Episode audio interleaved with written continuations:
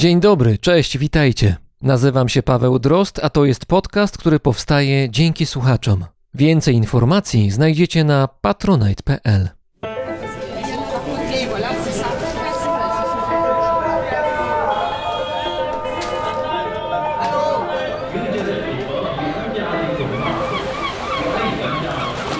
Brzmienie świata z lotu Drozda.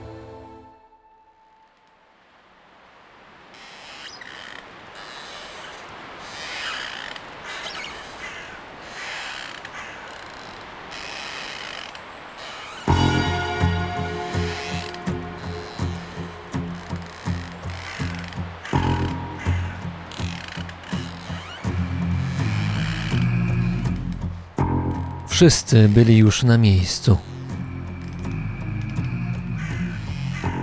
Dwudziestu paru mężczyzn stało w kręgu. Ich płeć można było ocenić jedynie po ogólnej posturze. Długa, sięgająca do kolan szata dokładnie zakrywała ciało. Rozpoznanie twarzy było niemożliwe. Na głowach mieli wysokie kaptury z otworami na oczy. Zresztą i tak w tych ciemnościach byli ledwo widocznym kształtem. W powietrzu unosiła się atmosfera tajemniczości oraz zapach rozlanej benzyny. Był rok 1946. Na środku polany stał krzyż. Chwilę wcześniej zbudowano go z dwóch bali. Każdy z nich ciasno owinięto w pocięte kawałki worków, a następnie hojnie polano paliwem. Do krzyża podeszła postać. Była ubrana podobnie do reszty obecnych, jednak jej strój miał kolor pomarańczowy. Stetson Kennedy, jeden z owej dwudziestki stojącej w kręgu, domyślił się, że widzi wielkiego smoka. Widzi po raz pierwszy, ponieważ wielki smok pojawiał się tylko przy szczególnych okazjach. Postać w pomarańczowej szacie, podobnie do reszty towarzystwa, trzymała w ręku płonącą pochodnię. Dotknęła krzyż, a ogień łapczywie połknął całą konstrukcję. Zrobiło się jasno. Wszyscy podnieśli w górę swoje pochodnie. Stetson Kennedy dołączył do nich bez zwłoki. Nie mógł wyróżniać się z grupy. Musiał zachowywać się jak ludzie obok, mimo że czuł do nich odrazę. Patrzył i zapamiętywał to, co widzi. Miał nadzieję, że jego wysiłek wkrótce doprowadzi do przełomu.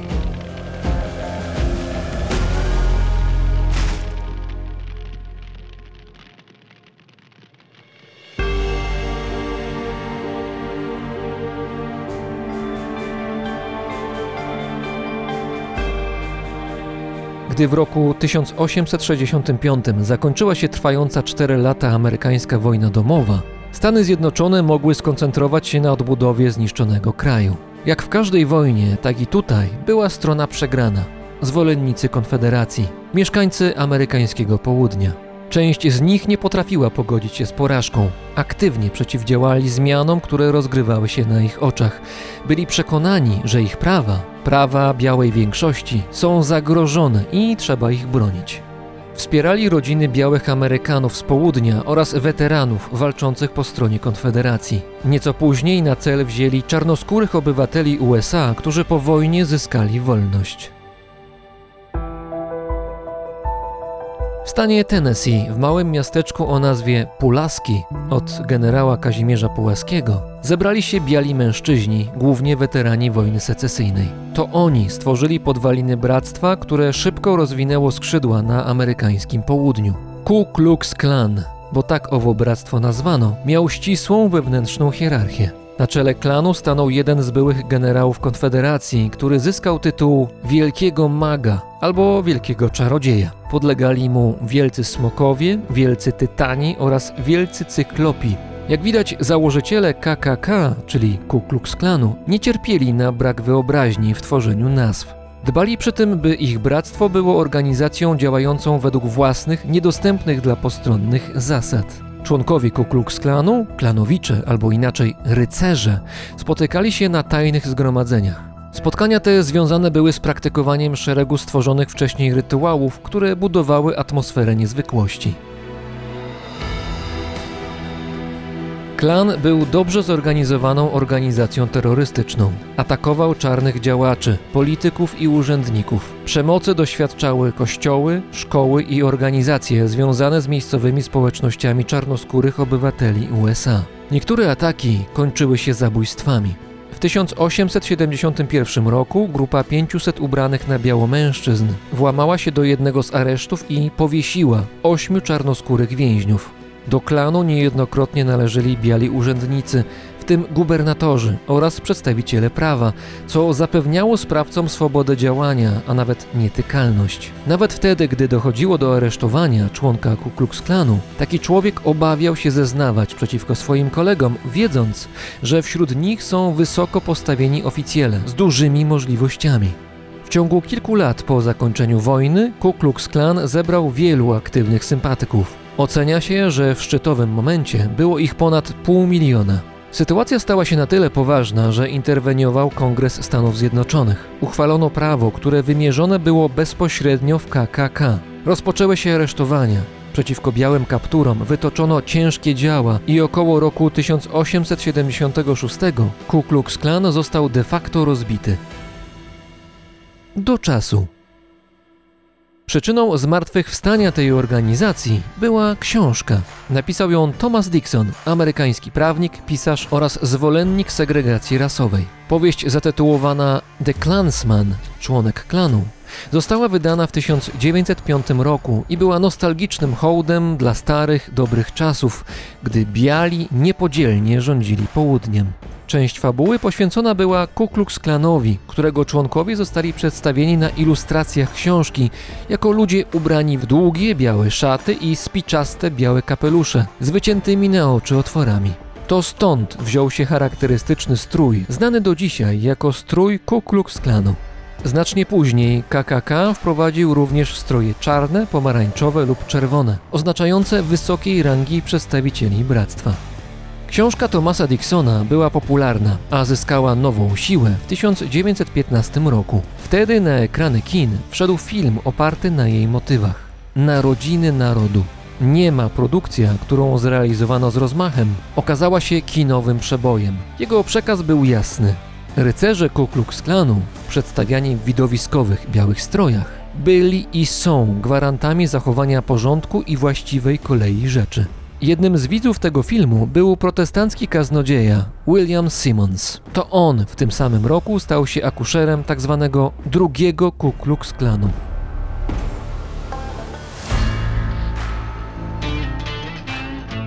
KKK lat 20. XX wieku był kwitnącą organizacją. W szczycie swojej popularności bractwo gromadziło od 4 do nawet 6 milionów klanowiczów. Ludzie, przebrani w sposób podpatrzony na filmie, organizowali parady i przemarsze. Publicznie demonstrowali siłę. Przywrócono hierarchiczną konstrukcję organizacji, odświeżono i rozbudowano klanową obrzędowość oraz mniej lub bardziej tajne rytuały.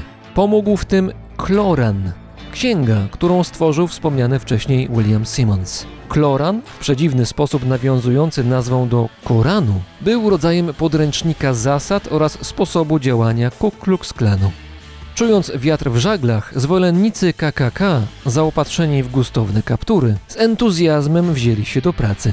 Niespokojne czasy prohibicji oraz Wielkiej Depresji sprzyjały bezprawiu, a KKK stał się jego częścią. Tym razem lista wrogów została rozszerzona. Do czarnych Amerykanów dołączyli Żydzi, katolicy, imigranci oraz zwolennicy komunizmu. Przestępstwa liderów bractwa oraz działania władz doprowadziły do jego osłabienia, aż w latach 40. XX wieku Ku Klux Klan zakończył swoje drugie wcielenie. W stanie Georgia do rozbicia KKK przyczynił się Stetson Kennedy. Kennedy był osobą zaangażowaną społecznie. Aktywnie występował na rzecz praw Afroamerykanów. Nie potrafił przejść obojętnie wobec niesprawiedliwości oraz rasizmu, który w owym czasie na amerykańskim południu miał się świetnie. Kennedy postanowił osłabić Ku Klux Klan w Georgii. Jako John Perkins dołączył do bractwa, poznając zasady jego działania od środka. Wiadomo, że Stetson Kennedy nie działał sam. Pomagał mu ukrywający się pod pseudonimem John Brown informator, wysoko postawiona figura w strukturach Ku Klux Klanu. Zebrane informacje Kennedy przekazywał miejscowym organom ścigania, co później ułatwiło im rozbicie KKK na terenie Georgii. Oprócz tego Stetson Kennedy uderzył w bractwo od niespodziewanej strony przez radio.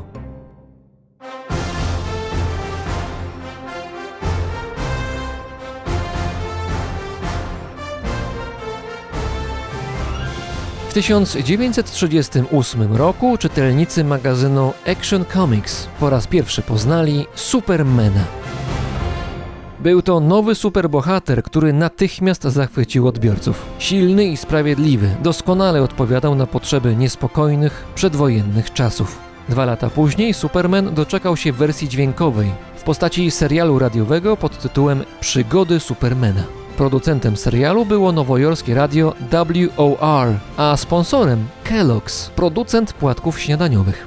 Przygody Supermana były wielkim sukcesem. W 1946 roku Stetson Kennedy wpadł więc na pomysł, by wykorzystać Supermana do słusznej sprawy. Zaproponował producentom serialu nową serię, w której superbohater zwalcza Ku Klux Klan.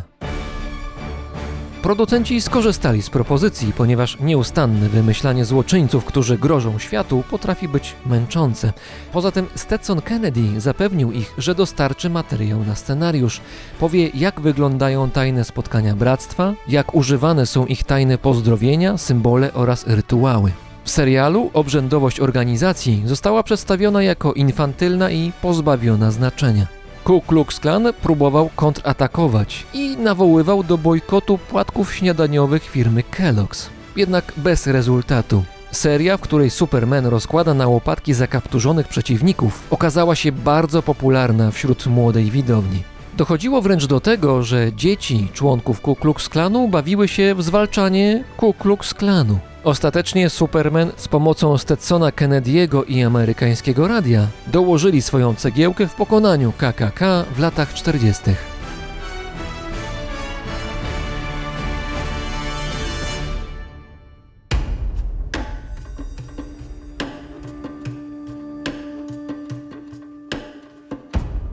W latach 50. i 60. na fali walki z segregacją rasową w USA Zwolennicy tej segregacji zaczęli ponownie się organizować. Tym razem były to grupy luźno ze sobą związane, bez określonej hierarchii. Powstał tak zwany trzeci Ku Klux Klan, który istnieje do dzisiaj.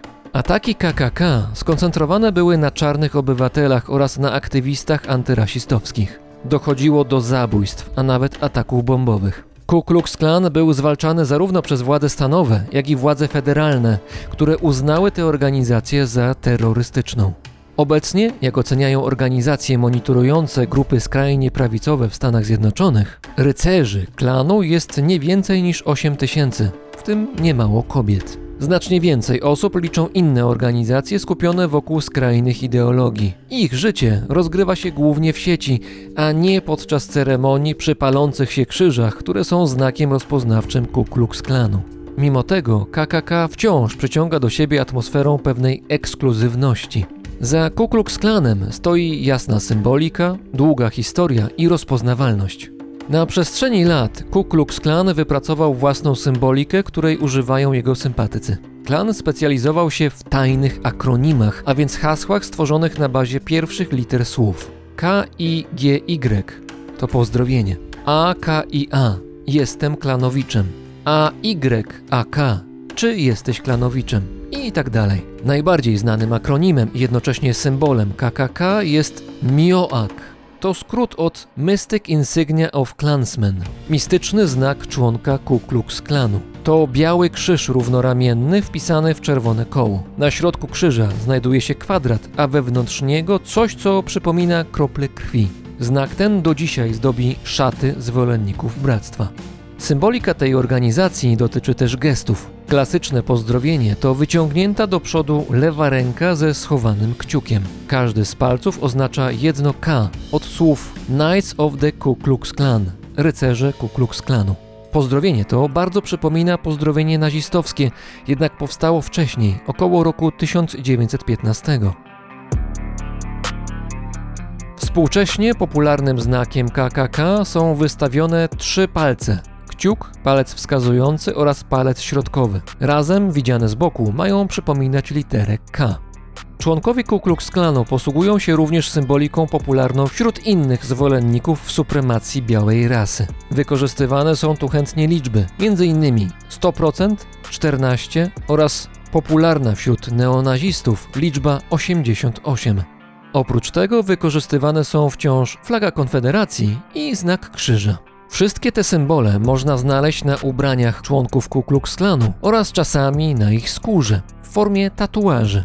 Tę ostatnią formę wyrażania swoich poglądów współcześnie wykorzystuje wiele grup kojarzonych z postawami skrajnymi lub półświadkiem. Lecz tatuaż ma wiele twarzy i zastosowań oraz historię znacznie dłuższą od historii Ku Klux Klanu.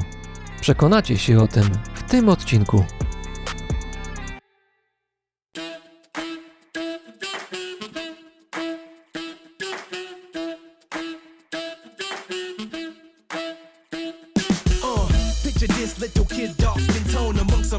Homies all day long. So unaware of what his people been through. So confused to a point where he would even be blue. Red, yellow, anything but black. How about that? Strip back of any pride for no reason in particular. Would give anything to be light skinned, so insecure. Would pay it with his soul if possibly that was simpler. So detached from his roots. Being stereotyped was getting old, but couldn't see it in his looks. On one flick to the dick won't bruise. Times that by a thousand, and maybe you feel it too. Ooh. But luckily, this child developed skin surface, and suddenly he was winning, beginning to understand. Had to react. He cool in this cruel world, it can't pull you back, no.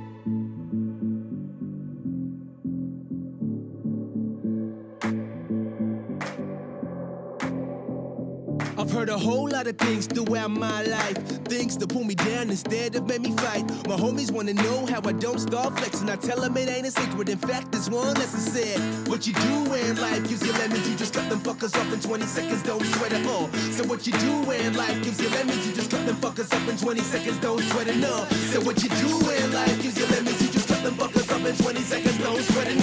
So what you do in life seconds. Don't sweat it. I've been cold animal could have caused collateral damage, but I handle it better than most rambling been looked at worse than a hood rat. Granny's locked eyes with me, but I never looked back like this individual. Probably a born criminal. Actions are so predictable, attitude so despicable. Checking for that medicinal crack, probably is visible. Black should be invisible. Lack what is formidable. I just straight fall into that stereotype. Black rapper cooking chicken, no, that must be right. I can see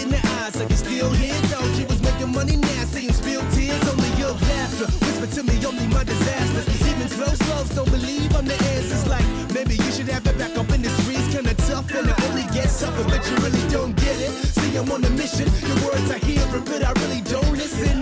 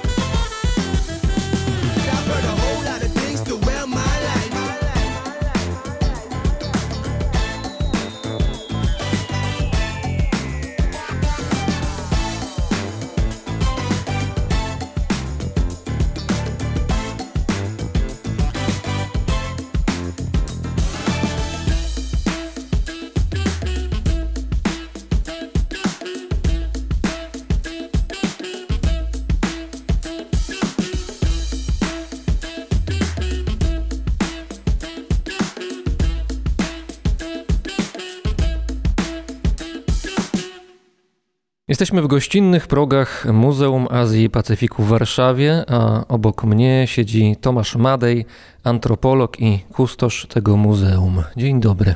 Dzień dobry, witam serdecznie. Gdy słyszymy muzeum, to skojarzenia mamy z przeszłością, z tym co było, co minęło, ale w przypadku naszej rozmowy to myślę, że mieszać się będzie przeszłość z teraźniejszością, ponieważ rozmawiać będziemy o tatuażach. Ja pamiętam, jak jakiś czas temu, jak umawialiśmy się na tę rozmowę i no, ustalaliśmy szczegóły, to w pewnym momencie zapytał pan, czy ja mam tatuaże. E, Ja odpowiedziałem. Po drugiej stronie mam wrażenie, że słyszałem co jakiś rodzaj zawodu. Może nawet takie westchnienie przeciągłe się pojawiło, typu no, no nie ma tatuaży, no, no nie ma tatuaży, no ciężko będzie, to będzie ciężka przeprawa ta rozmowa. Z czego wynikała ta reakcja, o ile ja ją dobrze zinterpretowałem? Bo czasami mam do czynienia z osobami, które nie posiadają tatuażu i tak naprawdę to są odpowiedzi na najprostsze pytania, czy tatuaż boli, gdzie to się robi. Ten stereotyp tam przychodzi, więc... No ale to nie jest stereotyp, no to jest kwestia, jak nie wiem jak coś działa, to pytam. Jeżeli nie wiem jak się sadzi ziemniaki, to pytam rolnika, jak się sadzi ziemniaki. Tutaj nie ma dodatkowych chyba treści. Potrzebujemy od podstaw pewne rzeczy poznać. I to jest normalne, że ktoś zapyta, czy tatuaż boli, no bo w ogóle nie powiedziałem tego. Jak patrzę na pana, tatuaże ewidentnie wystają spod koszulki.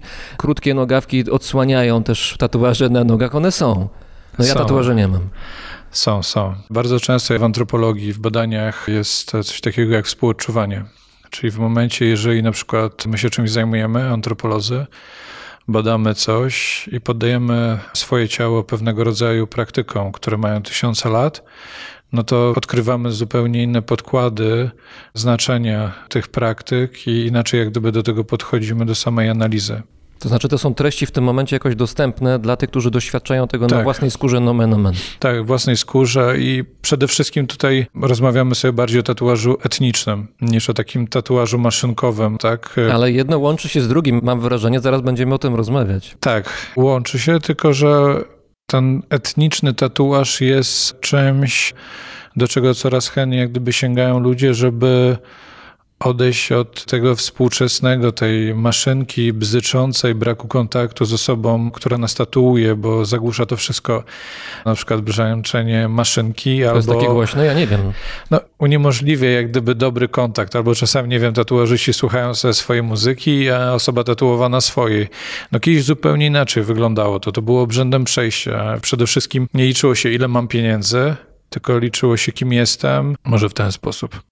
Estetyka to jest myślę, że w naszym kręgu kulturowym w Europie to jest podstawowa motywacja, która stoi za tym, że ktoś decyduje się na tatuaż. Natomiast szczególnie w małych społecznościach gdzieś w świecie, tych właśnie, które praktykują to, co nazwał pan etnicznym tatuażem, to wygląda trochę inaczej. Tam różne funkcje te tatuaże spełniają. Wiem, bo czytałem, że na przykład wśród rdzennych społeczności Alaski, tu szczególnie chodzi o pewną wyspę, wyspę Świętego Wawrzyńca, która leży na zachód od wybrzeża Alaski, kobiety kiedyś miały tatuaże na twarzy, które te tatuaże były taką informacją dla innych, kim te kobiety są, skąd pochodzą. Taki rodzaj wytatuowanego na twarzy dowodu osobistego.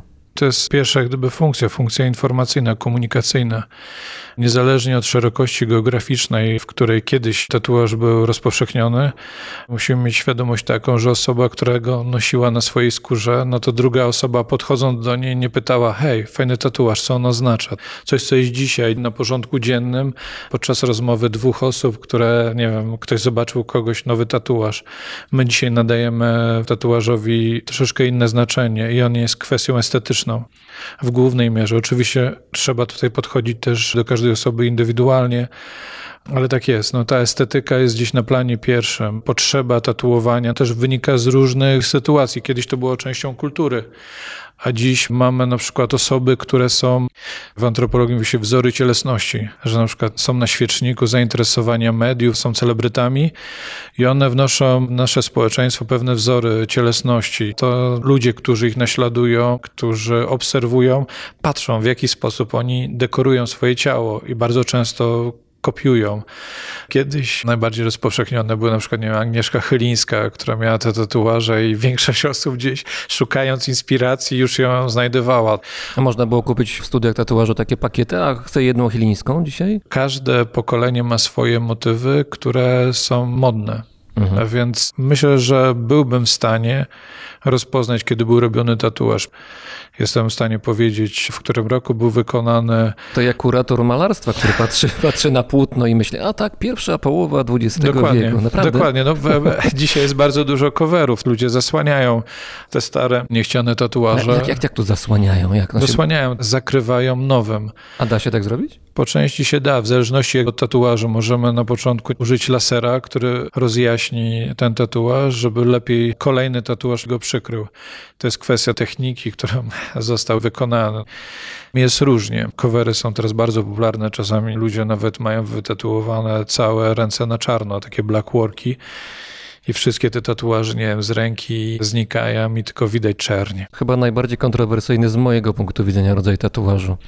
To już daje pana jak gdyby opinię. Natomiast no, każde czasy mają swoje tatuaże. No, ja pamiętam bardzo często dużo osób w moim pokoleniu, czy osób, które wchodziło gdzieś ten tatuaż, kiedy ja bardzo mocno się tym interesowałem, szczególnie tatuażem etnicznym, kopiowało tatuaże Angeliny Jolie.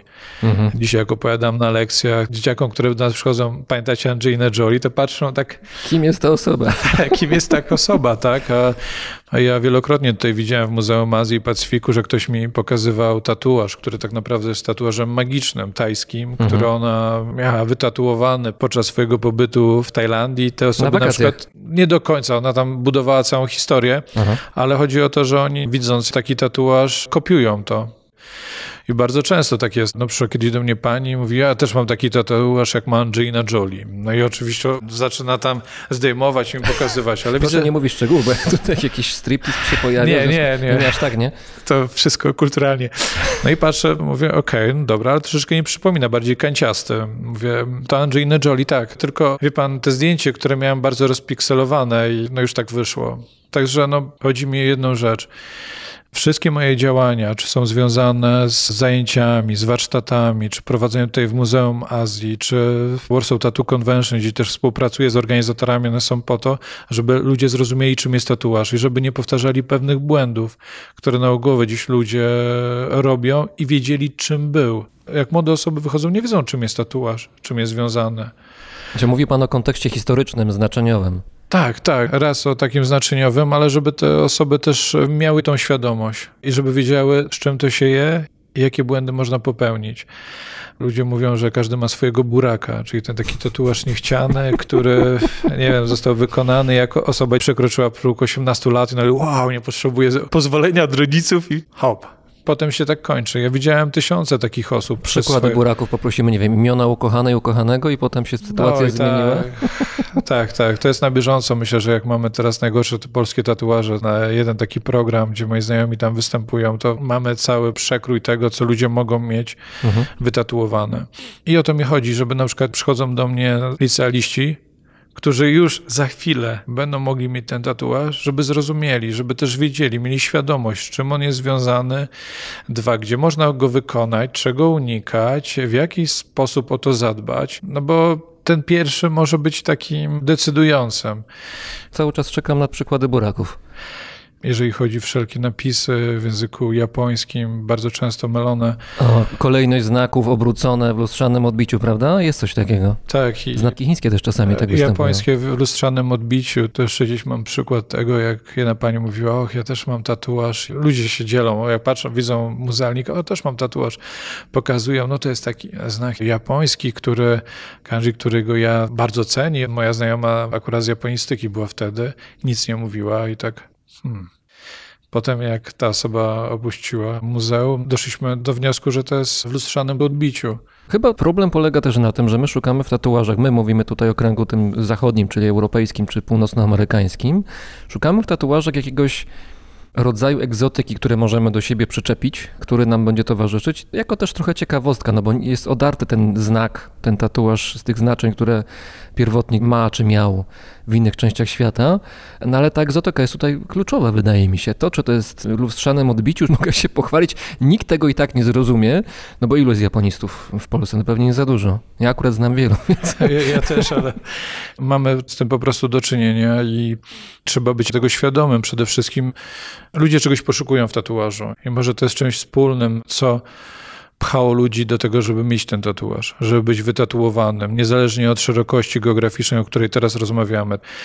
Może ten tatuaż ma te źródło pigmentu, to nie jest ta estetyka, tylko to jest chęć wyrażenia pewnej rzeczy. Szukamy oczywiście w tatuażach bardzo często, też inspirujemy się symbolami z innych kultur. Nie wiem, czym to jest spowodowane, że na przykład, nie wiem, osoba mieszkająca w Warszawie chce mieć tatuaż maoryski, a z drugiej strony nawet nie wiedzieli, że Nowa Zelandia albo kim byli Maorysi i nie wie, jak ważny był to tatuaż dla Maorysów.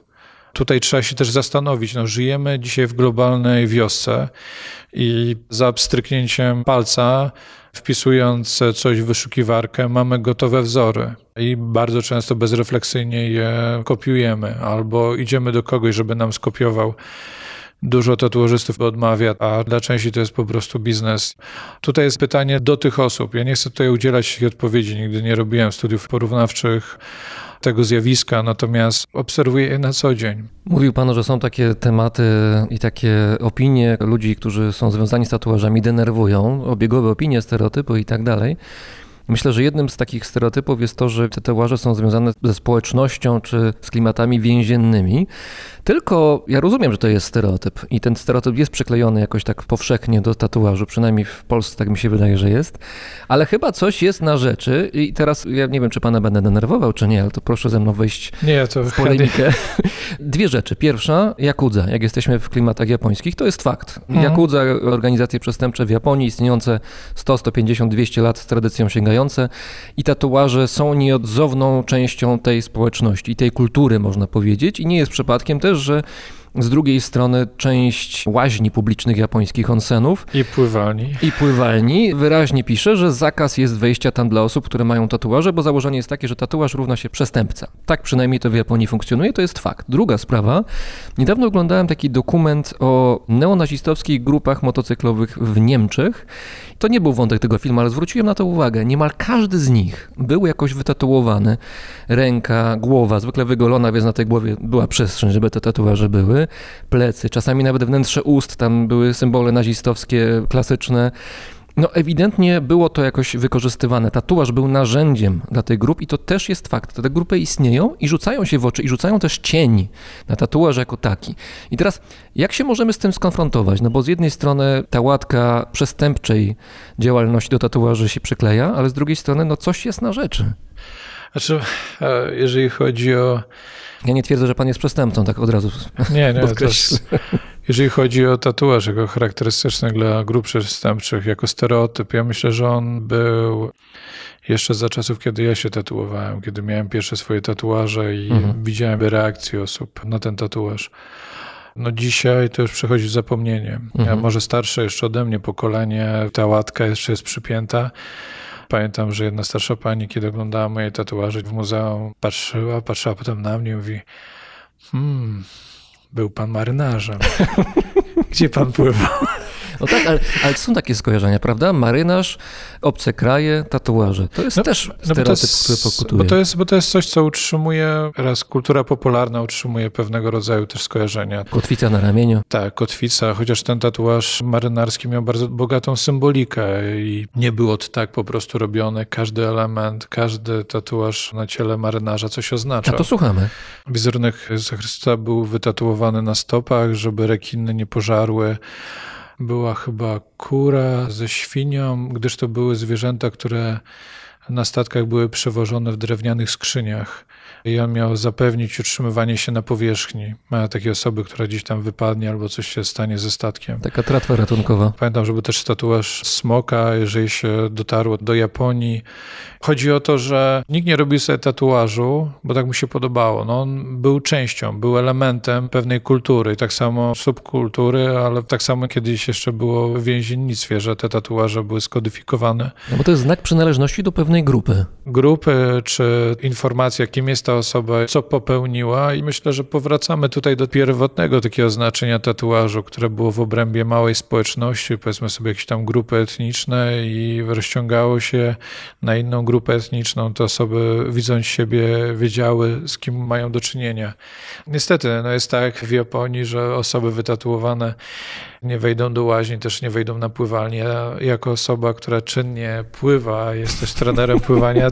A na w tym Japonii pan nie popływa. Na tym bardzo ubolewam, aczkolwiek to też się zmienia bo weźmy pod uwagę na przykład, że jest ten zakaz, jest on bardzo charakterystyczny przed wejściem. Natomiast w zeszłym roku podczas Igrzysk Olimpijskich większość pływaków była wytatuowanych. Tak? W Japonii. Tak. No, no to i to jest też, że są pewne elementy kultury, które ulegają pewnej erozji, a na skutek na przykład wizerunku tej cielesności pływaków, którzy byli i pływali na danej pływalni, więc czasem prawdopodobnie też będzie się zmieniało to. Natomiast no, jest tak jak dzisiaj, nikt z tym nie dyskutuje. Trzeba wziąć to na klatę i omijać pływalnię albo łaźnię, albo ewentualnie założyć jakiś ubiór, który to przykrywa. No miałem taką sytuację, bo miałem tam możliwość pojechania, zobaczenia jakiejś tradycyjnej sztuki pływania japońskiej, ale na razie muszę jeszcze troszeczkę poczekać. Tak wygląda ta nasza rzeczywistość. Był pan swego czasu na wyspach Mentawai, to jest archipelag w Indonezji na zachód od Sumatry. Tak. Tam tradycje z tatuażami są no, na tyle ciekawe, ponadstandardowe, nawet jak na skalę tego regionu świata, że przyciągają badaczy i osoby zainteresowane tematem. Dlaczego? Ja już w tym tatuażu troszeczkę siedzę i poszukiwałem takiego znaczenia pigmentu, poszukiwałem miejsca, które mi coś o tym opowie. Ten współczesny wymiar tatuażu, no tego mi nie dostarczył. Chciałem poznać to źródło pigmentu.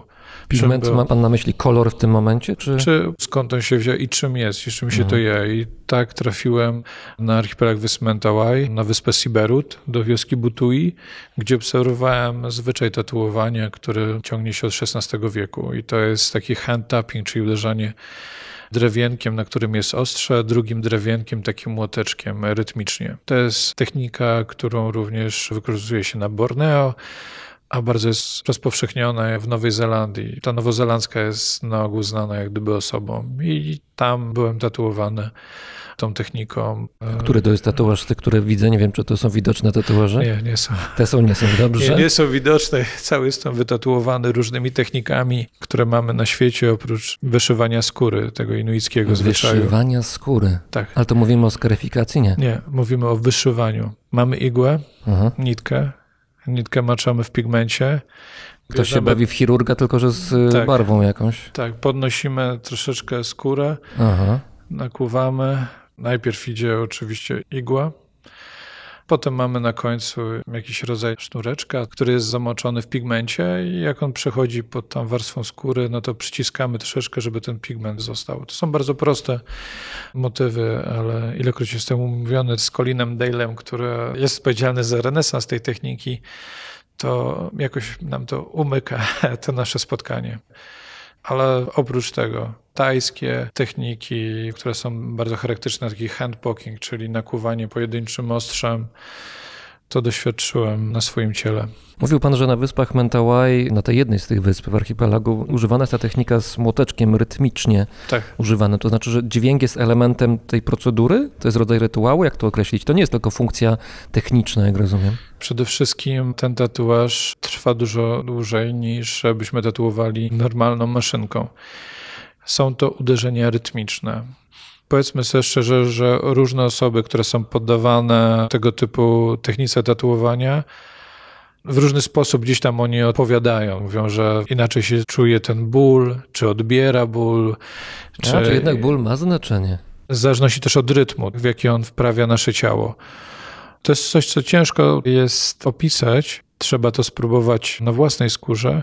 Te wszystkie techniki to jest zupełnie inna sytuacja, niż byśmy mieli elektryczną maszynkę do tatuowania. Jesteśmy uzależnieni od prądu, a tutaj w warunkach naturalnych jesteśmy tatuowani. Tam jeszcze lampa musi być, żeby ta osoba to widziała. Przede wszystkim doświadczamy techniki tatuowania, które z tysięcy lat.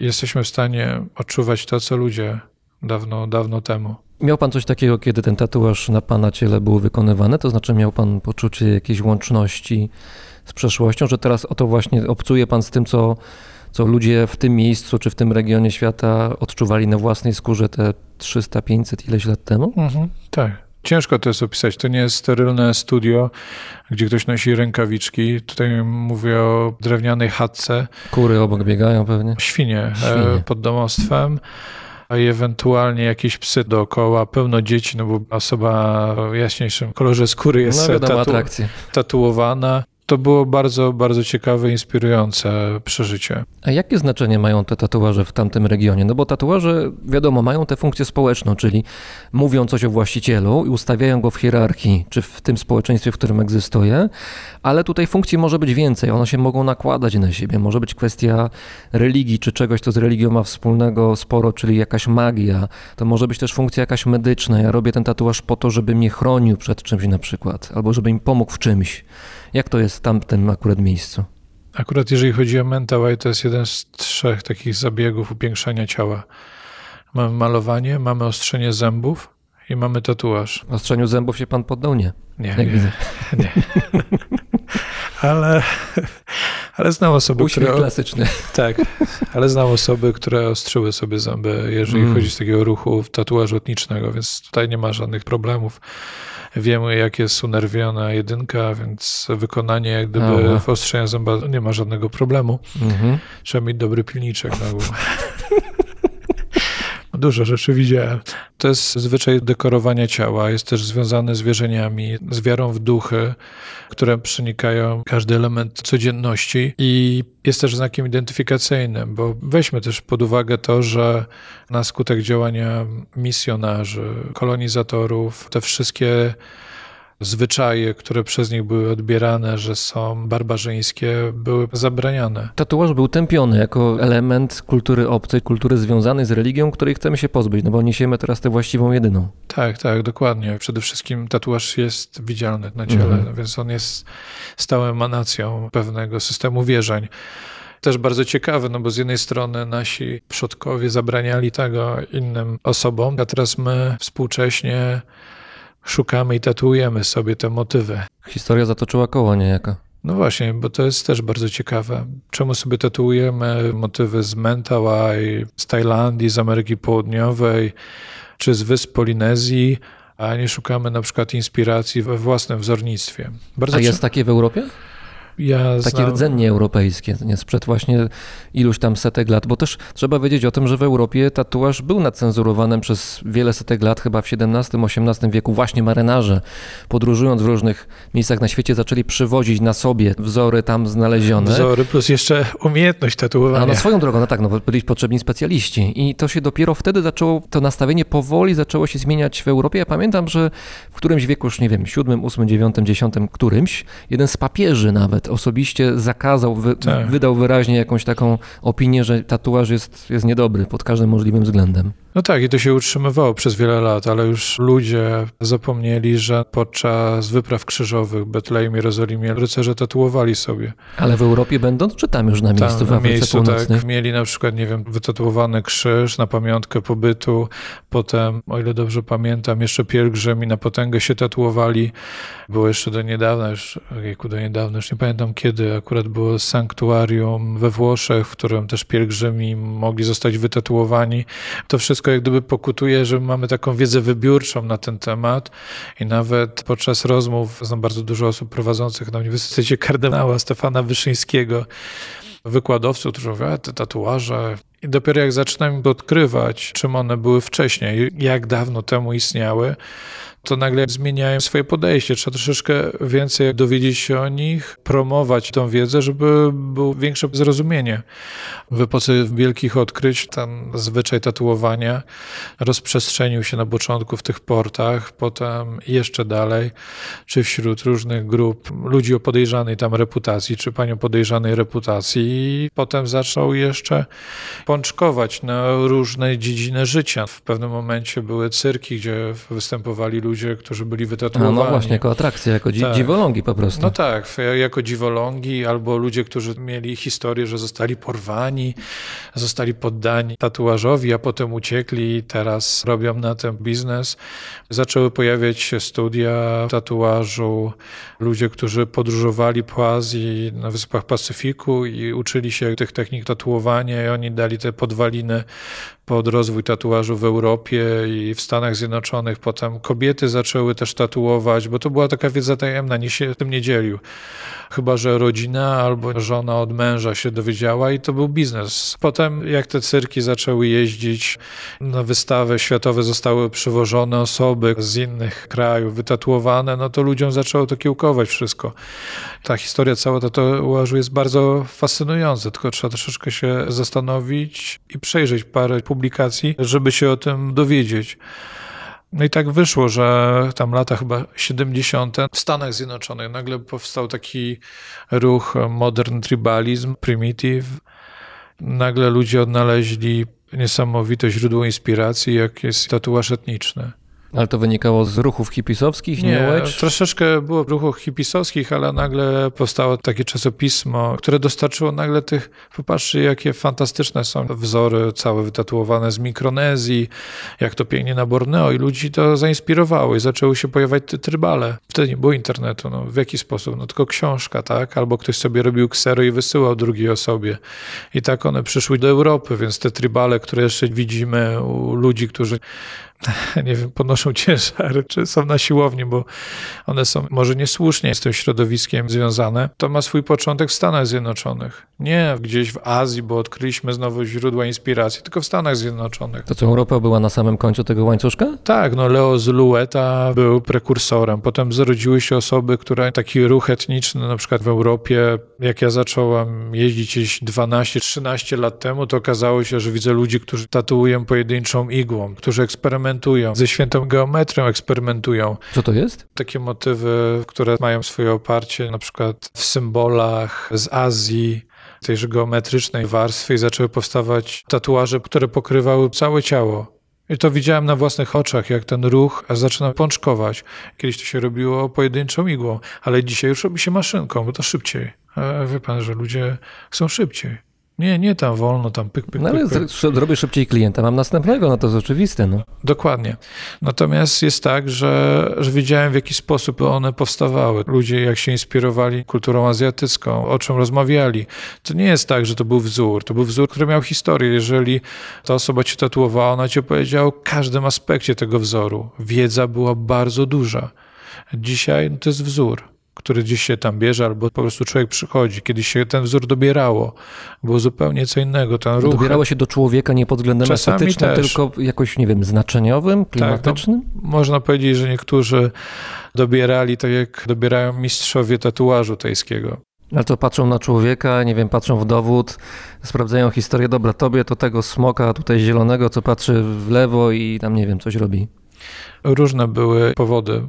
Rozmawiali, tak? Rozmawiali jak gdyby z drugim człowiekiem. To To nie jak było na psychoterapeuty w ogóle. Najpierw porozmawiajmy, a potem psychoterapię ci jakoś przepisze. No, to jest też związane z tym, co było na przykład w tatuażu tajskim. Nie idziesz, żeby mieć wzór. Idziesz, żeby zmienić swoje życie i Tajowie w to wierzą. Czyli idziesz z intencją. To jest rytuał.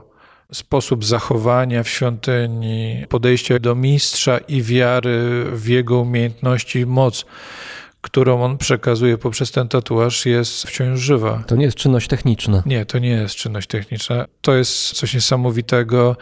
YouTube kiedyś było parę filmików z tatuażu tajskiego i jak poznałem jedną osobę, która tatuowała w ten sposób na jednym konwencie, takim tatuażu tradycyjnego w Irlandii, mi dał parę kontaktów, potem przez te kontakty poznałem mistrza tatuażu tajskiego i tam do niego pojechałem i nie zabrał mnie do tych tatu salonów, które są dla turystów, tylko pokazał mi tych mistrzów, którzy mają tą moc, moc zmieniania czegoś życia. Dopiero wtedy odkryłem to, co chciałem, może nie pierwotną, ale taką funkcję, czym może być ten tatuaż rzeczywiście. Ale to brzmi jakby tatuażysta był jakimś rodzajem kapłana, który coś robi no, ponadzziemskiego z człowiekiem. To jest jedna z najstarszych tradycji tatuowania na świecie, która nieprzerwanie, W Tajlandii. tak, i ma się dobrze, ma bardzo dużo wyznawców. Osoby, które przychodzą do mistrza, najpierw no jest jakaś kolejka, a później jak się podchodzi do mistrza, bierze się specjalną datę, wstawia jakiś datek, ale to nie jest w wysokości sesji tatuowania w Warszawie czy w Europie. To wyżej czy mniej? Nie, o wiele mniej, bardziej jest coś symbolicznego. Mhm. Bardzo często u niektórych mistrzów jest tak, że to mistrz wybiera ci motyw w zależności od intencji, jaką ty potrzebujesz. Ale to ja wchodzę na przykład do takiego mistrza i wyobrażam sobie, że właśnie będę miał jakiegoś smoka. Nie, To nie nie- ja mówię, co ja chcę mieć? Nie, to nie ty, bo ty masz podejście jak gdyby europejskie. Mhm. że ty chcesz, ty przyszedłeś po coś. Jak tak, to idź indziej. To jest tak, to jest w ten sposób. Czyli trzeba zrozumieć to, że ten tatuaż jest zupełnie czymś innym, niż nam mogłoby się zdawać. My jesteśmy przyzwyczajeni do tego, że przyjdziesz i sobie wybierzesz i zbudujesz na mocy tego motywu jakąś historię. I potem ludzie będą ci pytali o tą historię. A tutaj masz coś, co jest od tysięcy lat coś, do czego ty nie byłeś przygotowany. Bo co cię może przygotować, nie wiem, 20-30 lat życia? Do tradycji, która ciągnie się nieprzerwanie, której nie jesteś w stanie sobie wytłumaczyć. I nagle doświadczasz praktyki, która całkowicie zmienia twoje życie. No bo jak?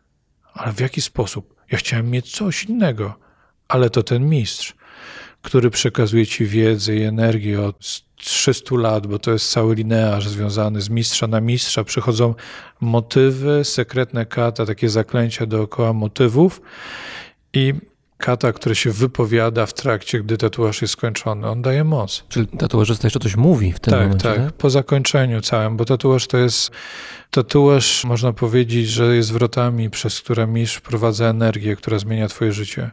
I oczywiście są pewnego rodzaju przykazania, które ty musisz spełniać, żeby ten tatuaż miał dobry wpływ. No, niektórzy mówią, że tatuaż w takim już literaturze zachodniej, że zachowuje się jak trochę bateryjka, nie umniejszając jak gdyby tatuażowi, że on traci z pewnym momentem swoją moc.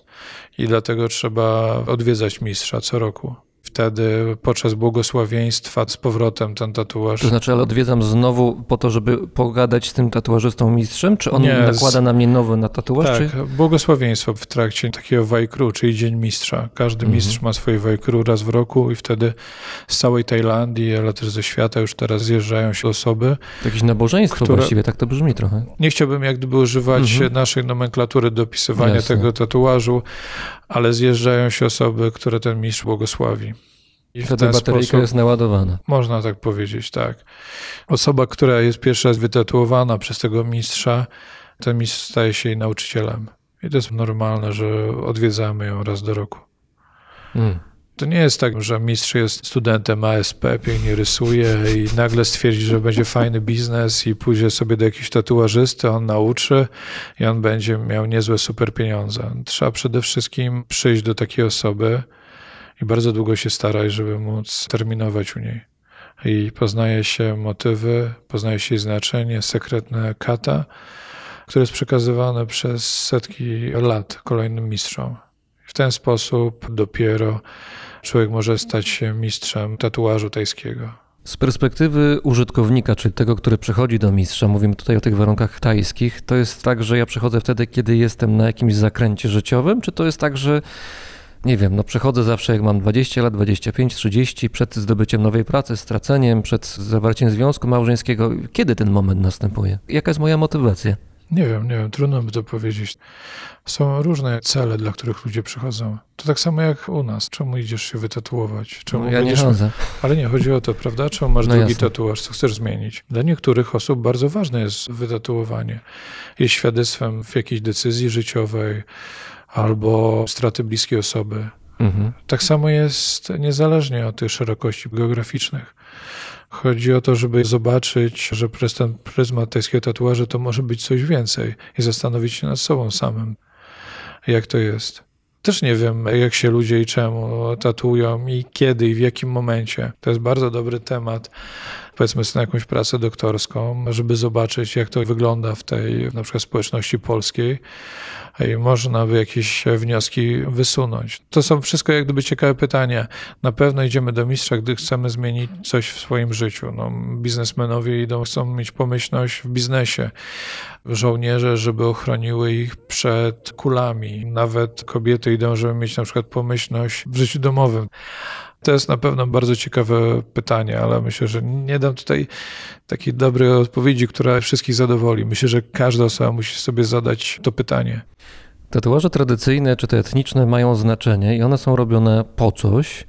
I ten cel, jak już powiedzieliśmy, wykracza poza kwestię estetyczną. I teraz no, mamy takich Europejczyków czy Amerykanów z Ameryki Północnej, Australijczyków, którzy przyjeżdżają tam na miejsce i na zasadzie podoba mi się, wybierają nawet tam na miejscu albo w europejskich studiach tatuażu później jakieś wzory, które są wzięte stamtąd, skopiowane. No bo jak było powiedziane w internecie, mam to wszystko, przekazuję, proszę, taki chcę mieć. Aha. Dwa dni później umawiam się, mam i wychodzę z tatuażem. Czy to nie powoduje jakiejś erozji kulturalnej? To jest jedno pytanie. A drugie, czy tutaj nie mamy do czynienia z czymś takim, co czasami nazywane jest zawłaszczeniem kulturowym? Czyli jestem z tego kręgu kulturowego, z europejskiego, a biorę sobie coś z innego miejsca na zasadzie, bo tak.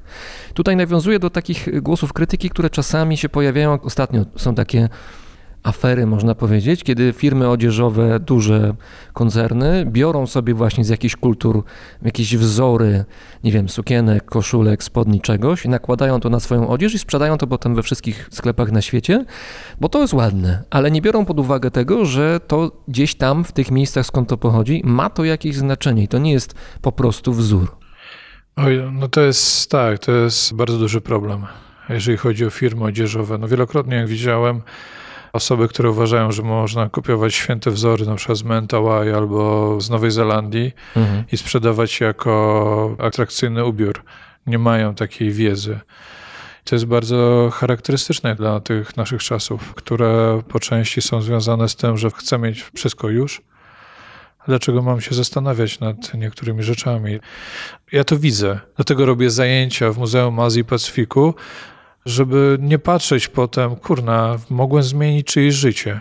No to jest tak, no, co ta osoba, na przykład nie z Warszawy, co ona może wiedzieć o życiu? 19 lat. 19 lat nagle podejmuje, będę miała tatuaż. I ostatnio zadałem takie pytanie w grupie. Jak uważacie? Jak wasze doświadczenie życiowe może wpłynąć, że chcecie mieć nagle trwałą formę? Jeszcze powiedzmy sobie, że ta forma jest w przestrzeni publicznej ciała Mhm. Na szyi, na ręce. Kiedyś nie było czegoś takiego. Za moich czasów tatuaże na początku było chowane. Mhm. To była A prywatna, dziś- jakaś osobista sprawa. No, prywatna, osobista i były miejsca, gdzie się je robiło, a dzisiaj one wychodzą. Te pierwsze już wychodzą na dłoniach, na rękach. Ta osoba nie wie, że może nie dostać pracy. Ale jak to? Moje tatuaże mogą wpłynąć na to, że dostanę pracę i wielokrotnie o tym rozmawiam. I są przykłady. Znajomi z HR-ów, którzy opowiadają mi, kto do nich przychodzi. No w banku nie dostaniesz pewnej roboty, jak widać ci czaszkę wystającą, wystającą z nad kołnierzyka. No jak sprzedasz wtedy kredyt? Ale z drugiej strony zauważyłem, nie wiem czy to jest tylko moja obserwacja, ale zauważyłem, że w wielu kawiarniach jest jakoś tak, że wielu kelnerów czy osób, które tam robią kawę, sprzedają, to są ludzie młodzi i bardzo często są wytatuowani. Nie wiem, czy ktoś pod tym kątem ich wybiera, czy to jest przypadek, ale mam takie wrażenie. Czasy się już zmieniły. Kiedy u nas ten tatuaż zaczął wychodzić poza koszulkę, zaczął się pokazywać, to na zachodzie już dawno tak wyglądała rzeczywistość. W miarę kolejnych lat ta fala, ta moda na tatuaż przyszła też do nas.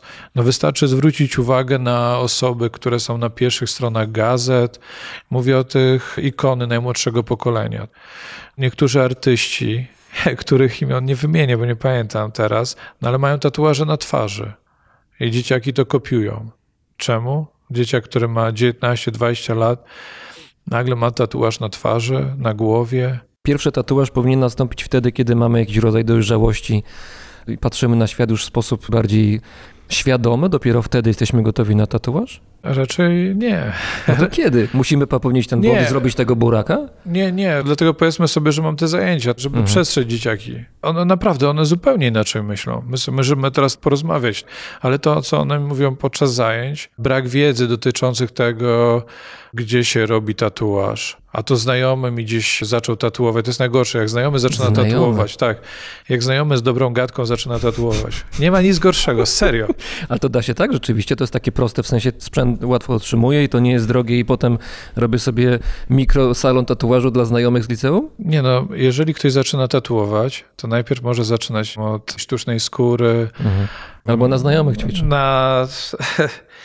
na skórkach od banana, potem no, trzeba przejść na tą żywą skórę. No to, no i gdzie?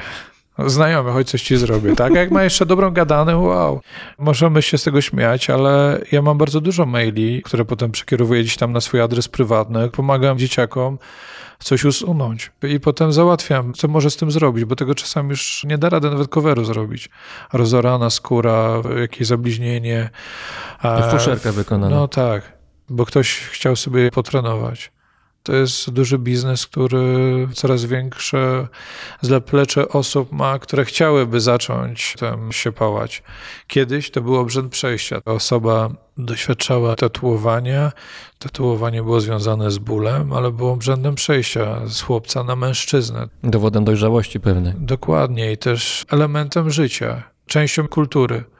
A dzisiaj no, jest znaczkiem. I te znaczki pokazują nam media, gdzie można mieć, jak to może wyglądać. Dzieciaki niestety to kopiują.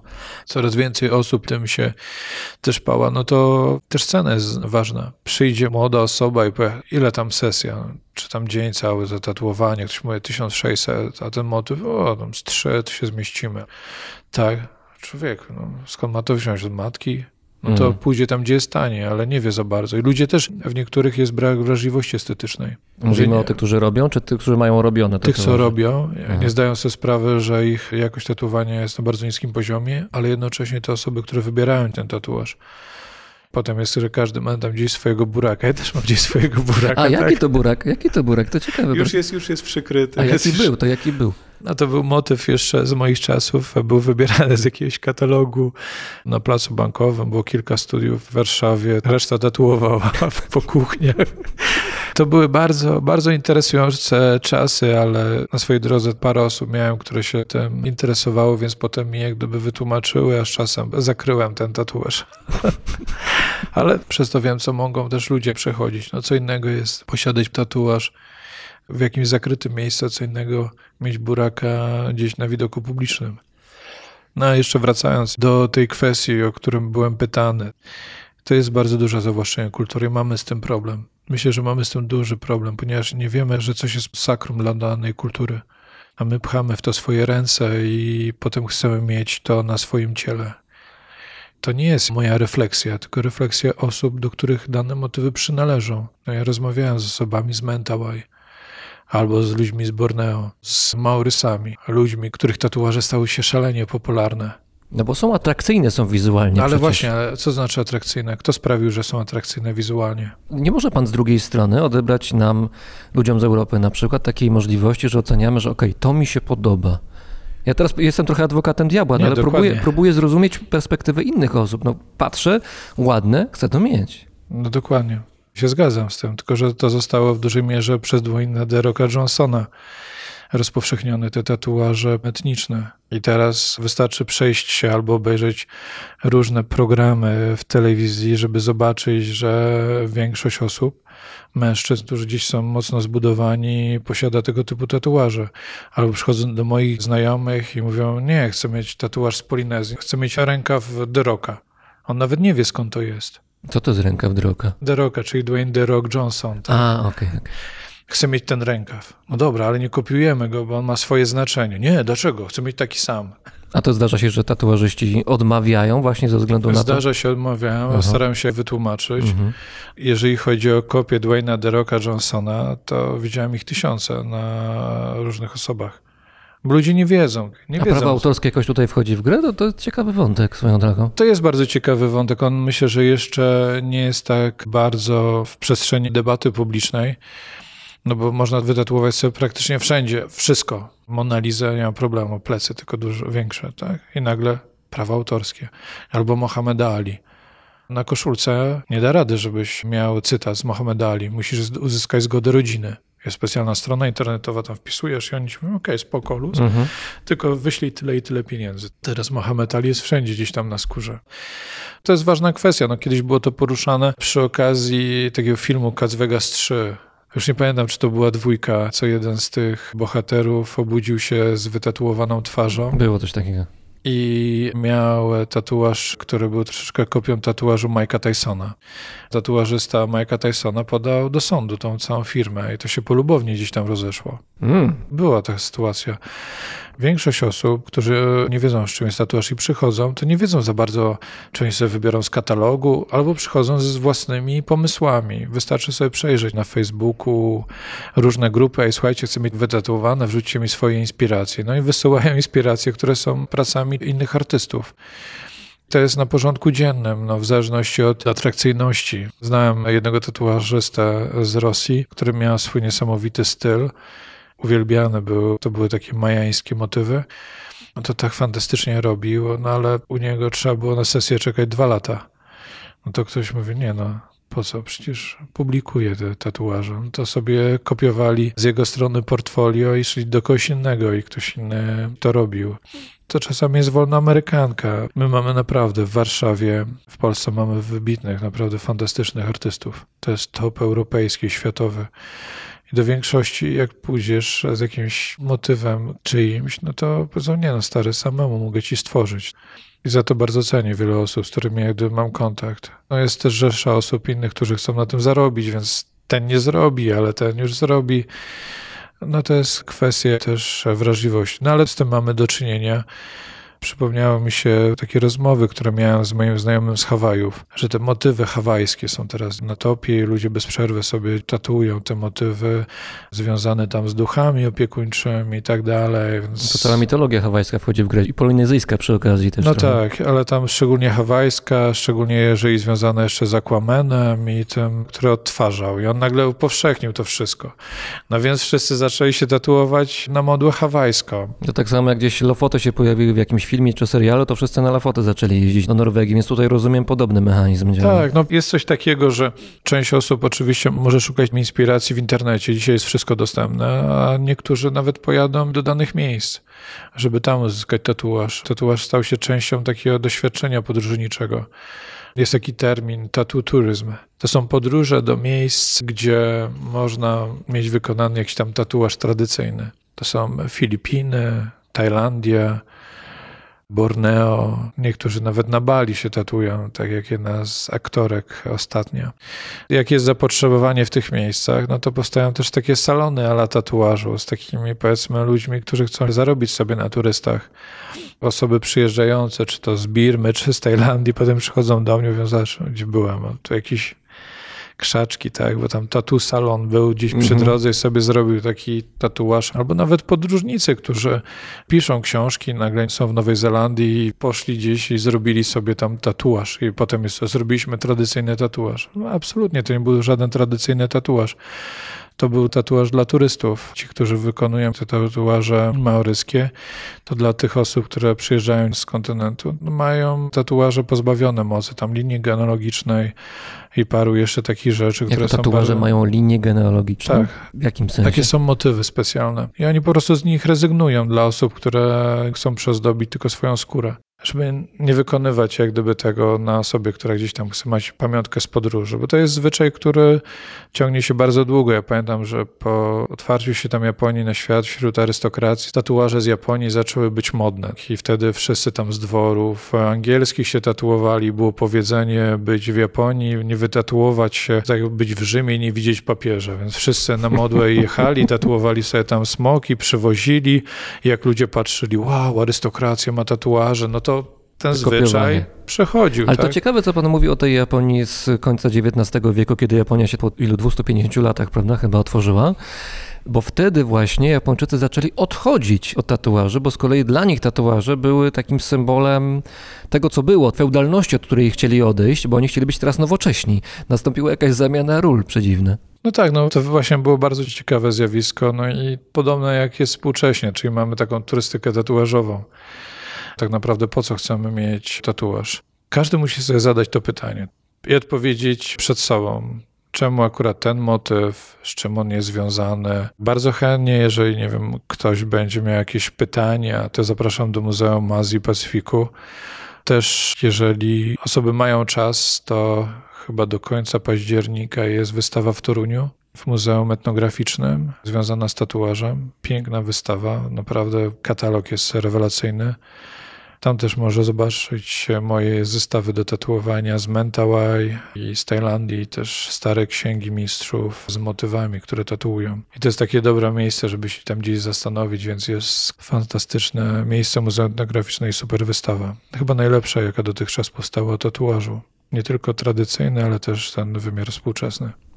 Porozmawiajmy jeszcze o kondycji tatuaży tradycyjnych na świecie, no bo wielokrotnie specjaliści w temacie zwracają uwagę na to, że dawni mistrzowie, którzy teraz mają 70, 80, 90 lat, no to nie mają za bardzo komu przekazać tej wiedzy, bo z jednej strony jest zapotrzebowanie, ale może młodzi nie do końca się garną do tej roboty. I też zmieniają się konteksty kulturowe, no bo mówimy o tych tradycyjnych, na przykład w Azji Południowo-Wschodniej tatuażach, które istniały w kontekście religii tradycyjnych, no ale przychodzi chrześcijaństwo, przychodzi islam, przychodzą pewne zakazy, pewne rzeczy odchodzą w związku z tym, że są jakoś nacenzurowanym i te rzeczy zanikają, ale z drugiej strony powstaje pewien paradoks, no bo przyjeżdża na, na przykład pan albo ktoś, kto się interesuje tematem, wchodzi głęboko w to i próbuje trochę ocalić, to to znika.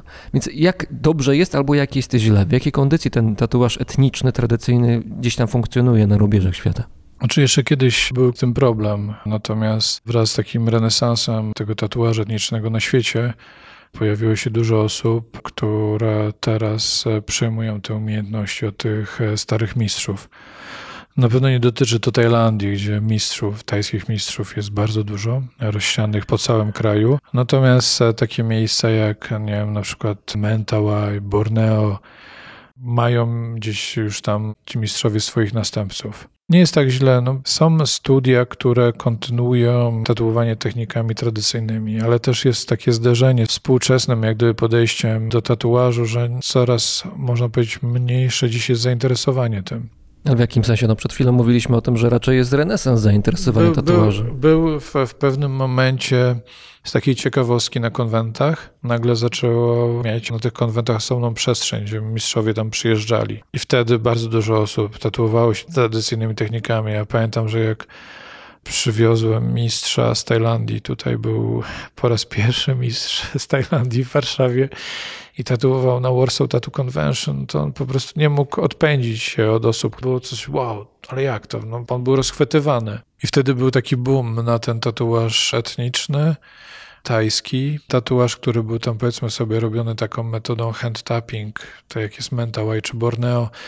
Ludzie nadal myślą, że bardziej on boli niż maszynka, zawsze trzeba im bardziej tam wytłumaczyć, z czym to jest związane. A jak to wygląda, to hand tapping? Jedno mamy drewienko, na końcu drewienka jest ostrze. A i młoteczek, tak? I młoteczek, okay. tak? Hand poking to jest nakłuwanie pojedynczą po prostu igłą, który też był kiedyś wow. Ludzie nagle, można tatuować mnie wszędzie przy zachodzie słońca, każdy motyw, super. A dzisiaj, a Boże, ile to zajmie, a to długie, ten hand poking długo trwa kropka za kropeczką. A proszę mi powiedzieć, czy metoda wykonywania tatuażu jest potem widoczna w tatuażu, który jest finalnie zrobiony? To znaczy, pan w stanie jest poznać, że ok, to jest zrobione taką metodą, to taką metodą. Tak. To ma znaczenie, bo po pierwsze, jak gdyby no, tworzenie całej linii, tak? A jeżeli mam maszynkę, no to to jest bardzo prosta, szybka rzecz. Natomiast jeżeli mamy kilkadziesiąt, kilkaset tam kropek, z których musimy tą linię zbudować, musimy tam dobrze trafić tą techniką, no to no to widać dla sprawnego oka, czym to było wykonywane. No kiedyś potrafiłem też odróżnić jak gdyby motywy albo tatuaże, które były robione. Każdy z taki etniczny tatuażysta miał swoją taką charakterystyczny styl. I było ich tam około 20, powiedzmy sobie, w Europie i nie było żadnego problemu. Tak, to jak pędzel powiedzieć, malarza. Jak pędzel malarza. Potem doszło nowe pokolenie, zaczęło się inspirować, zaczęło troszeczkę kopiować, rozbudowywać te motywy i tak dalej. Nie mają świadomości tego, jak tam ci ludzie zaczynali, gdzie oni w ogóle tam jeździli i zaczęli przerzucać to powiedzmy sobie tam na maszynkę. No dzisiaj już jest ciężej. Kiedyś nawet tutaj u nas nad Wisłą było bardzo duże jak gdyby zapotrzebowanie na różnego rodzaju tatuaże etniczne. Natomiast teraz troszeczkę czasy się zmieniają, ludzie też zmieniają się, którzy chcą mieć tatuaże, jest nowe pokolenie, ono inaczej już patrzy na tatuaż. Inne są motywy popularne, czy sposoby jak gdyby tatuowania. Bardziej takie powiedzmy sobie wlepki. Wylepki? Znaczy, nie, mój znajomy tylko wlepki, ale po prostu takie proste motywy gdzieś rozrzucone po całym ciele. Mhm, coś no, małego? No tak, u mnie to jak się przychodziło, no to ręka, noga, plecy, a nie tam takie malutkie rzeczy. No a dzisiaj już jest co innego. No, każde pokolenie ma ten, ma swój sposób jak gdyby wyrazu, co widać w tatuażu. Ja nie jestem specjalistą, ale jak patrzę na pańskie dłonie, ręce właściwie, to widzę, że na lewej ręce jest inny klimat. Nie mówię tylko o wzorach, tylko o, o kresce powiedzmy, a na prawej ręce jest inaczej. Dobrze oceniam? Tak, tutaj jest motyw krokodyla. Sam motyw ma około tam 300 lat, natomiast kata, która e, zaklęcie, tak, które jest dookoła niego, to było przekazywane przez większy czas w linearzu dawnych mistrzów. Tutaj jest taki motyw, motyw bardzo charakterystyczny dla jednego z wybitniejszych mistrzów Tajlandii, który zmarł kilka lat temu, którego odwiedziłem w Bangkoku. A proszę jeszcze powiedzieć, jakie znaczenie ma, ma mieć ten tatuaż tajski, bo wcześniej było powiedziane, że one mają, jakoś, z jakąś intencją są tak, robione. Tak, tak, ale to intencji to już może zostawmy ją Dobrze. dla mnie. Dobrze. E, natomiast tutaj po tej stronie mamy raz maszynkowy dotwork, czyli te kropeczki, a dwa mamy tutaj tą część, e, ona była robiona pojedynczą migłą przez 14 godzin przez jednego artystę tatuażu. A to jest nieduże, powierzchniowe tak. jak patrzę, to takie czerwone, trochę przypomina pajęczynę, ale to nie jest pajęczyna. Nie, nie, to jest e, jeden motyw solarny z Azji, natomiast no, wyszło około 14 godzin pojedynczej sesji, ale to była malutka igiełka. I... Nie przysypiał pan? Nie, nie. Ból pomagał zachować nie, przytomność? akurat nie, nie. Ten ból jest, to jest też tak, że on jest uzależniony od nas samych, tak? Każdy ma inny próg bólu mhm. w, w, różnych miejscach. Jest inny dla, dla różnych osób. No, spotkałem takie, że po prostu mogą wejść pod największą igłę i nic się nie dzieje, a takich, co po prostu się dotknie już tam uciekają. Są też różnego środki przeciwbólowe. Odczucia, tak, przeciwbólowe mhm. do wcierania w ranę, ale akurat w tym nie jestem za bardzo dobry. Moje tatuaże były robione bez tego. Tatuaże na jednej ręce i na drugiej omówiliśmy. Jeszcze pozostałe, gdyby pan mógł króciutko, jeżeli możemy, prosić o to, jakie to są tatuaże, co przedstawiają. Mamy motywy z Mentawai na plecach, też e, z Mikronezji, duże czarne motywy na A plecach. co tam jest? Na tych, to są jakieś kształty konkretne? Czy... Tak, tak. To są linie proste, które oznaczają stabilność w życiu. Według mieszkańców Mentawai to mam wytatuowane, jest jeszcze jeden motyw tajski i są jeszcze maszynkowo rzeczy robione. No jest, jest tego masa na ciele. No akurat dzisiaj tak pan trafił poniedziałek i w krótkich spodenkach, ale na co dzień długie spodenki. Ale właśnie, czy ma dla pana osobiście znaczenie to, czy tatuaż widać publicznie? Jeżeli chodzi o moją pracę w muzeum, to akurat może przez życzliwość dyrekcji nie mam jak gdyby z tym problemu. Te tatuaże, które gdzieś wychodzą tutaj na dłoniach, no nie są tatuażami, które mogłyby wzbudzić ogólne zastanowienie nad moją kondycją psychiczną, czy też no mogą ewentualnie, tak jak pani no, mnie zapyta... nie ma żadnej czaszki, nie widzę. Nie, właśnie nie ma żadnej czaszki czy coś. Nie ma niczego takiego. No raz mnie pani zapytała, czy pływałem na statkach, nie wiedziałem za bardzo co odpowiedzieć, ale pewnie teraz bym powiedział tak, na Polinezji. Dzieciaki zawsze odbierają to pozytywnie. To inne jest, pokolenie. Nie, to jest już inne pokolenie, mm. naprawdę. Jeżeli przychodzą do mnie licealiści i pytają ich, słuchajcie, kto z waszych rodziców ma tatuaże, to trzy czwarte podnosi rękę. A kto myśli o tatuażu? W jednej grupie, którą miałem ostatnio, na 50 osób, tam 30 parę podniosło mi rękę, a po zajęciach 40. Napędzę pan klientów do salonu tatuażu. Ja się bardzo cieszę z tego, że, że oni potem do mnie dzwonią i na przykład coś podpytują. No szukają jakiejś pomocy, bo nigdzie nie znajdą. No gdzie znajdą? Zapytają kolegę, który ma tyle hmm. samo lat, też nie, nie ma jeszcze tatuażu. No ja im prawdę powiem, powiem jak to wygląda, poczekaj chwilkę. I bardzo dużo tak miałem, jak gdyby takich sytuacji na przestrzeni prowadzenia tutaj w ogóle takich zajęć. Ostatnio podczas jednego konwentu tatuażu zrobiliśmy warsztaty tatuażu etnicznego dla rodziców z dziećmi tam od pewnego roku życia. Igiełka, możliwość wykonania prostego wzoru, sztuczna skóra. Mhm. Potem dostaliśmy jeszcze nagrodę nagrodę za jeden z najlepszych inicjatyw edukacyjnych w Warszawie. Ja uważam, że trzeba po prostu o tym mówić, trzeba to pokazywać i nie bać się jak gdyby tego tematu. I ten tatuaż jest też takim, takim źródłem refleksji w ogóle tego, co jest dookoła nas. Ludzi, którzy przychodzą, którzy przyjeżdżają, ludzi, którzy mieszkają, żebyśmy zrozumieli, że to multikulti, które jest dookoła, ludzie z innych krajów, żebyśmy się uczyli, wiedzieli jak się zachować tak, w tym wszystkim. Myślę, że to jest super, bo nikt nie przygotuje do tego. A jak oni odkrywają ten tatuaż, który jest na Polinezji, widzą te przyrządy do tatuowania z Tajlandii, Człowieku, mówią, Boże, te zajęcia zmieniły moje życie. Niektórzy wręcz przeciwnie, odchodzą jak gdyby od tatuażu, ale wiedzą w końcu, co to jest. Bo to rozumiem, że to nie jest tak, że pan zawsze, czy tych licealistów, czy innych ludzi gdzieś, których spotyka pan na swojej drodze, że pan namawia ich do tego, żeby Nie. tatuaż zrobić. Pan Ja ich- uświadamia raczej, co to jest, o co chodzi w ja tym ich, wszystkim. jak mój znajomy powiedział, to ja ich raczej zniechęcam. A tak. Znaczy, mówię im wszystko tak, jak jest. Mhm. Tak, jak jest, tak, jak to wygląda. Mówię, okej, dlaczego idziecie do tego tatuażysty? Bo ma ładne motywy, ładnie prace jego wyglądają. Okej, ale przed wrzuceniem do internetu, czy on nie pociąga sobie kolorów? A kiedy robił zdjęcie danego tatuażu? A, to nie wiem. My żyjemy w takiej kulturze wizualnej i musimy zadać sobie pytanie bardzo proste. Czemu, dlaczego ta osoba wtedy to wrzuciła, jak ten tatuaż wygląda po dwóch latach, tego się w ogóle nie zastanawiają. Na samym początku odkrywam to przed nimi, pokazuję sytuację, pokazuję też sytuację osób ze świecznika. Na przykład ja pamiętam, jak Rihanna pojechała w tournée, to jeszcze znają Rihanna, bo tam gorzej z Angeliną, ale jak Rihanna pojechała na tournée, to tam w Nowej Zelandii o, była tak zafascynowana kulturą, że poszła sobie do studia, zrobiła tatuaż mauryski, ale to nic naprawdę nie miało z tatuażem mauryskim wspólnego. Potem jej się odwidział tatuaż na dłoni. Uuu. A więc potem zadzwoniła po swojego tatuażystę ze Stanów Zjednoczonych, który przyjechał i robił jej covera. No akurat znam parę osób ze Stanów, które znają tego tatuażystę, więc Aha. jak gdyby widziałem to, widziałem jak ona się na początku jak gdyby chwaliła, bo to wszystko jak gdyby dochodzi, wie pan, jak pan się czymś zajmuje, to wszyscy dookoła, ilekroć coś się dzieje, Julia Wieniawa zrobiła tatuaż na Bali, czy wiedziałeś? I potem 40 screenów, zobacz, Julia Wieniawa. Bez przerwy dostaje informacje. Dorośliśmy jak gdyby do sytuacji, w której ten tatuaż za bardzo nie przeszkadza. No ale trzeba mieć świadomość tego. Twoje ciało, ale jest też przestrzeń publiczna i w różny sposób ludzie mogą cię oceniać. Nie powiedzą ci tego, dlaczego nie dostaniesz pracy. Po prostu tak będzie. A ty będziesz siedział w domu i się zastanawiał, przecież miałeś takie dobre referencje. Więc to jest ważne. Najważniejsza rzecz, tatuaż jest na całe życie. No to są historie naprawdę no, mrożące krew w żyłach, którym można było zapowiedzieć, gdyby te osoby wiedziały więcej na temat tej rzeczywistości. No ale jest jeszcze taka ciekawa rzecz, bo mój znajomy z Nowej Zelandii, pytam go, słuchaj stary, piękno robi tam tatuaże, mówi, jak ty dobierasz to? O co chodzi? A on mówi, ja nie dobieram, po prostu ten tatuaż już jest, ja to odkrywam, ja tylko korę zdejmuję. no takie piękne wytłumaczenie.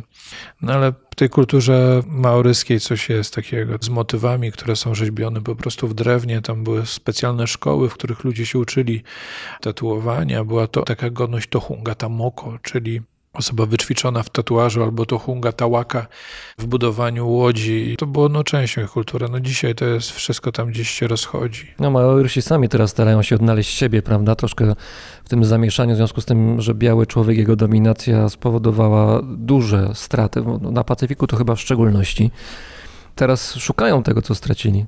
Tak, no ogólnie na całym Pacyfiku jest ten problem, bo w niektórych miejscach osoby, misjonarze czy kolonizatorzy doprowadzili do wykorzenienia tej eksterminacji tych technik. I często też fizycznie ludzi, tam całe pokolenia przecież ginęły. 80-70% ludzi na Hawajach chyba było 70 parę z tego co pamiętam w wyniku przyjazdu białych ludzi od kapitana Cooka i potem, To się działo w sposób jak gdyby włączenia Hawajów do Stanów Zjednoczonych. No, no, to osobna historia. Osobna historia. Mam informacje z pierwszej ręki, jak babcie tych moich znajomych były wtedy traktowane przez administrację, kiedy zabroniono mówić językiem hawajskim, co się wtedy działo, zwyczaje, wierzenia. To już było niedawno, przecież to nie są dawne dzieje. No tak, i to wszystko było opowiadane tutaj na miejscu, u nas w muzeum, gdy organizowaliśmy festiwal hawajski.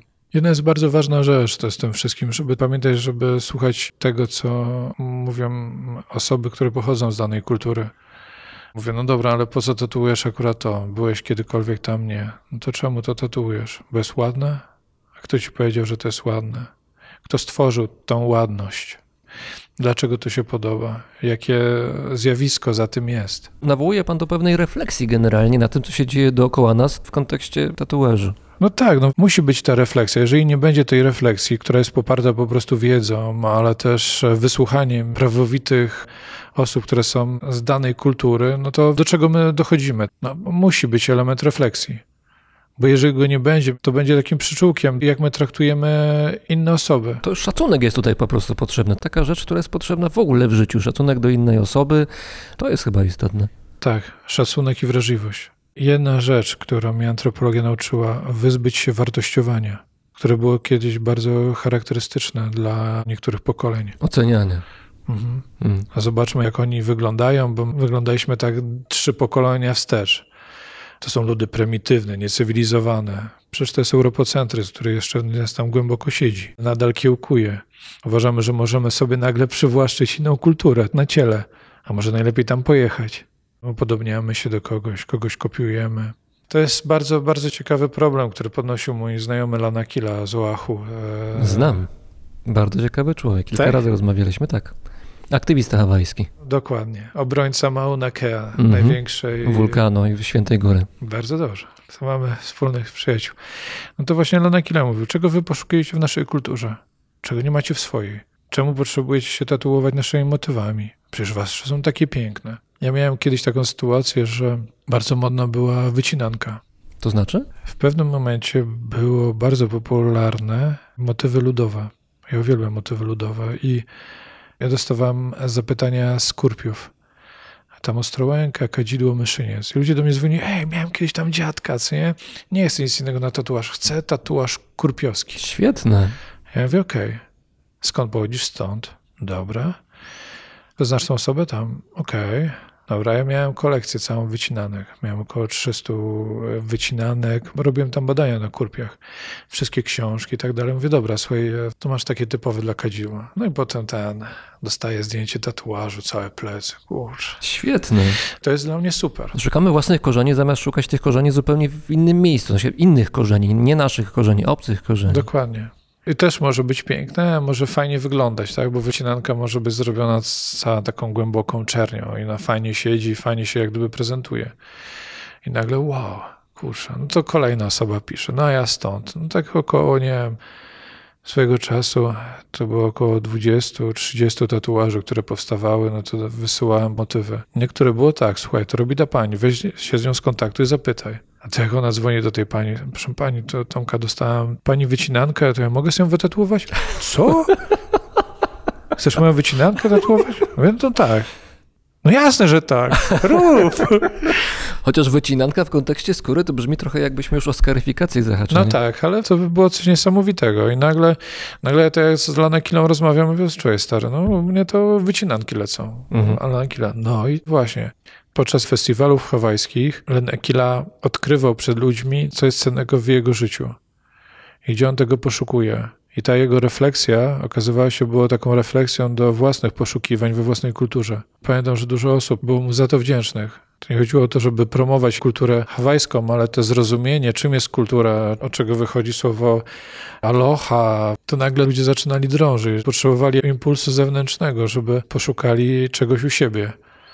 A to są fantastyczne rzeczy i to się dziś tam dzieje na bieżąco w naszym Muzeum Azji i Pacyfiku. Stawiamy też nacisk na to, żeby to byłoby miejsce spotkania. Jeżeli Lana Kila przyjeżdża tam co dwa lata do Polski, no to gdzie ląduje?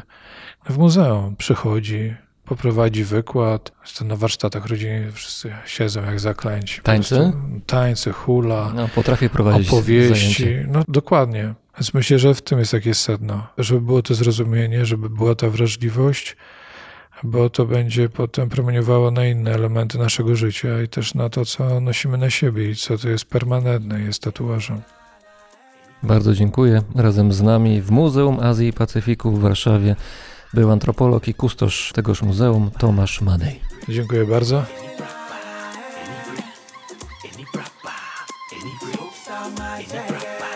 Ready for waxing your drum, we're about to mess with the drums. This one go mess with your gums. This not for shaking the bums. Rhythms not tossing your lumps. Critics be raising the thumbs. These are the African drums. We're about invading your homes. Melodies warming the forms. Like how will so bet tone? We'll bet you come, we'll bet form. We'll bet now, we'll bet bone. This is a warrior song. And we are true to set toms. I am the wave in the storm. You about to wave at the storm. Oh, yeah, yeah, yeah, yeah, yeah. Mm, oh,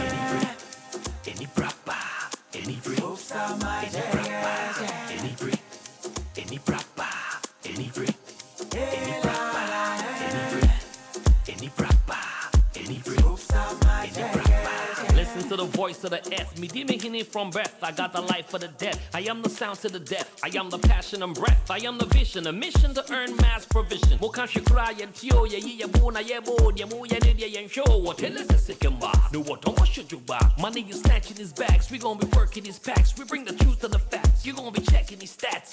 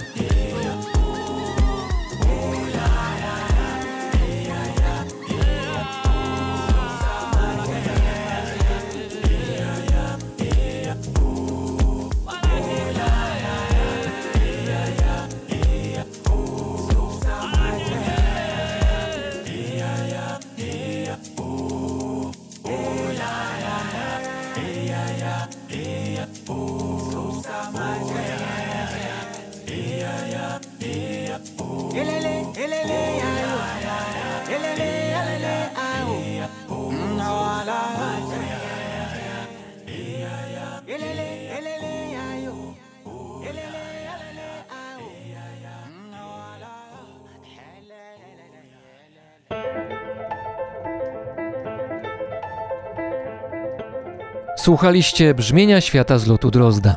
Dziękuję, że poświęciliście swój czas i mam nadzieję, że w przywołanych tu historiach znajdziecie wartość i inspirację do poszerzania własnej wiedzy. Dziękuję wszystkim patronom i patronkom za wpłaty na patronite.pl. Od ponad dwóch lat Brzmienie Świata istnieje dzięki Wam. Dziękuję również światoczułemu patronowi Brzmienia Świata, firmie Ergo Ubezpieczenia Podróży.